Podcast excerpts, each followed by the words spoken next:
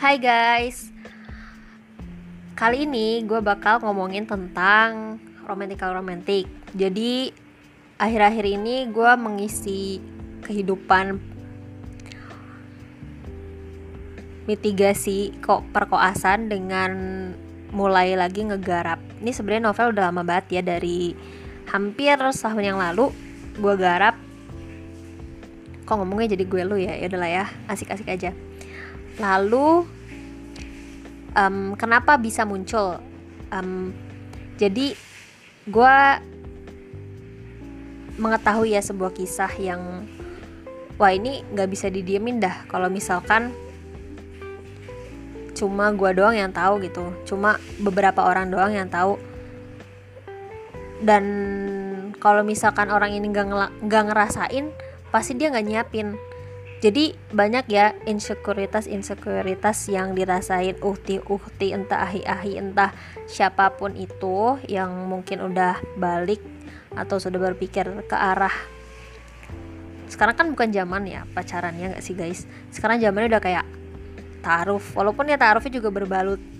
Kayaknya tetap aja tetap aja sih pacaran ya. Intinya dua dua orang Ikhwan Akhwat itu entah chatting, entah deketan yang membahas hal yang tidak penting. Itu ya let's say it's kind of pacaran walaupun di Quran tadi kan gak ada pacaran ya di Quran kan langsung mendekati zina. Ya kind of that lah. Nah jadi kenapa arahnya ke sana gitu ya? Kenapa um, romantik romantik ini dicetuskan dilahirkan gitu ya? Walaupun belum selesai guys. Doain ya semoga editing perintilannya bisa lancar karena itu memang menguras tenaga. Mendingan nulis aja gitu daripada ngedit yang titik koma titik koma letak gitu. Oke gue jadi curhat. Balik lagi ya topiknya.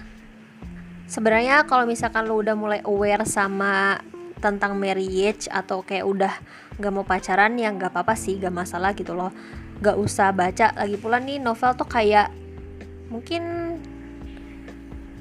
sharing kisah sih lebih ke sharing kisah. Dan ada beberapa emang yang awalnya tuh kenapa novel ini bisa lama banget ya hampir satu setengah tahun. Karena bentuknya tuh awalnya gue bukan orang yang romance romance banget gitu kayak baca novel tuh nggak nggak kayak gue nggak nggak suka novel. Sekarang tuh lebih kayak self development Islam itu gue suka banget. Organisasi leadership self improvement health dan romance tuh hal yang menurut gue bukan jadi prioritas. Tapi nah karena gue itu dapat suatu kisah yang sayang banget nih ya kalau bis kalau orang lain gak tahu. Apalagi kalau lu pernah denger YouTube-nya Felix Yao itu bahas kalau wanita akan mempersiapkan mempersiapkan pernikahan setelah dilamar which is it's too late for you guys gitu. Nih gue sama sekali no offense ya bukan berarti gue mempersiapkan atau gimana cuma I let you know that's ternyata bukan Felix Yao doang yang tahu tentang hal itu. Gue dapat banyak kisah yang dia tuh entahnya salah entah telat belajar kalau harusnya tuh dia mempersiapkan lebih awal. Nah gue juga pernah buat bukan Q&A ya kayak open open opinion di Instagram tentang kenapa sih wanita sama laki-laki itu mending nggak pacaran in logically way. Banyak yang jawab kalau misalkan itu berzina segala macam ya kita tahu gitu loh. Maksudnya sebagai sebagai orang yang Islam itu adalah hal yang wajar. Tapi in logic gimana? Dan itu ternyata gue temuin di bukunya John Gray bener gak sih yang Man from Mars and Woman from Venus. Akhirnya gue baca juga. Ebook kalau kalian mau nyari cari aja. Semoga ada di internet ya. In English. Jadi mereka itu dia itu kan udah berpengalaman banget kan ya. Dia nyeritain kalau misalkan wanita sama pria itu tuh ibarat makhluk yang berbeda planet. Makanya kenapa judulnya kayak gitu. Terus ini gue juga belum saya baca sih. Tapi adalah ya setengah. Dan mereka itu punya bahasanya sendiri. Kadang tuh kita misalkan ya kayak lebih suka ini gue ngomonginnya seingat gue aja ya.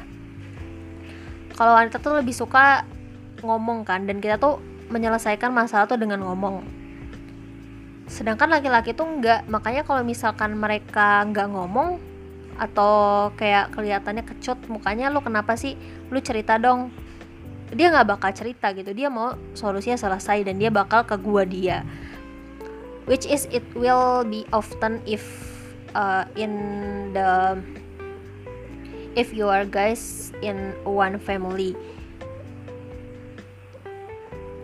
Nah kalau misalkan ya lu pacaran kayak gitu.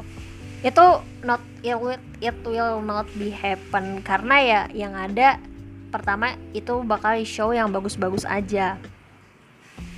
Yang kedua mengenal seseorang apalagi yang beda dunia itu tuh nggak cukup hanya waktu satu tahun dan dua tahun. Jadi kayak ibaratnya tuh Islam ngasih tahu ya udah lu kenalan lu kenalan taruh secukupnya yang pasti dasar-dasar lu ada kekurangan kelebihan tuh pasti ada tapi lu kenalnya tuh everlast in your life dan ya udah. Gitu ya nggak sih? Gue sih pahamnya kayak gitu. Jadi karena bedanya dunia itu tuh ngebuat kita tuh kalau bergabung jadi efektif gak efektif gitu loh guys. Kayak emang kan kalau di Islam sendiri ya fungsi pernikahan kalau kata Ustadz Khalid Basalamah itu hampir 70, 80, apa 60 persen itu about biologic. I mean relationship biologic biological relationship kind of that. Jadi ya itu emang pada dasarnya katanya sih cinta tuh bisa ditumbuhkan segala macam lah ya. Tapi butuh banget pengetahuan tentang ini karena yang paling reason why ya strong why-nya tuh kenapa penting banget gitu loh buat mempelajari ini. Mungkin kalian juga udah pada sering dengar ya kalau misal parenting terawal kita itu adalah dengan memilih pasangan pasangan yang benar. Lalu juga oke okay lah nggak usah parenting gitu. Kenapa mikirin anak? Karena gini kita tuh umur sekarang coba umurnya berapa? Anggap aja 20 lah ya. 20 gitu kan 20 tahun.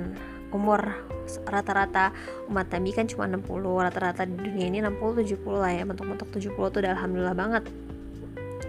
Lalu cuma tinggal 40 tahun dan kerasa banget ya 20 tahun tuh bentar. Dan yang gue denger dari orang-orang tuh juga 40 tahun tuh mereka rasa tuh cepet banget. Jadi sangat-sangat singkat ya. Amalan yang gak akan terputus itu salah satunya adalah amalan anak yang soleh. Dan ketika kita sudah memilih pasangan yang baik agamanya baik pastilah anak kita juga bisa dibilang baik itu adalah awal mula banget pendidikan dini jadi pendidikan tuh bukan pas lagi hamil atau udah ada anaknya enggak. Tapi dari memilih pun itu udah merupakan parenting pertama gitu. jadi makanya nggak heran kenapa ada anak yang udah bisa hafal Quran umur 5 tahun karena ya mungkin orang tuanya udah mendidiknya dari bahkan memilih pasangan udah sangat selektif Nah, di sini juga di novel romantika romantik itu menumbuhkan awareness ya bagaimana ketika jangan sampai ada orang yang datang baru bersiap-siap. Why? Because ibarat analoginya dia ini disadur lagi di YouTube-nya Felix Yao kalau misalkan kita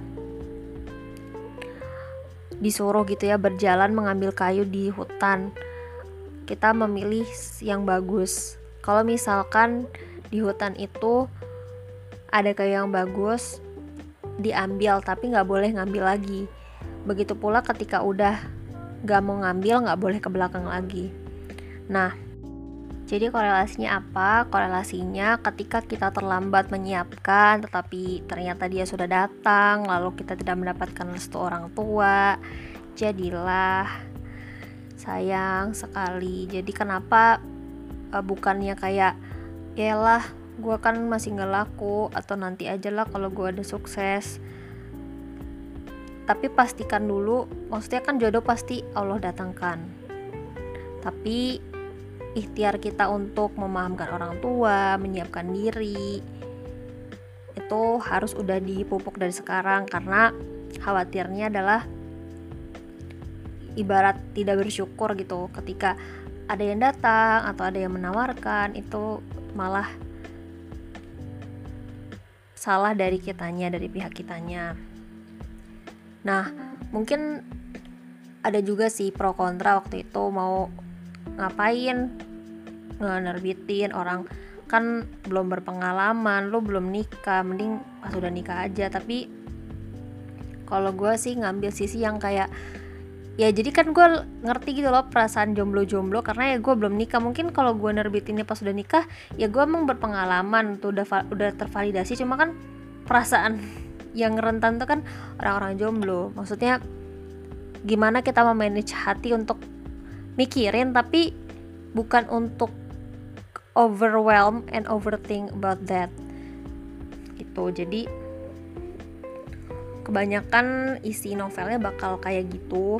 Disajikan berbentuk novel because I think with story it will be more understood.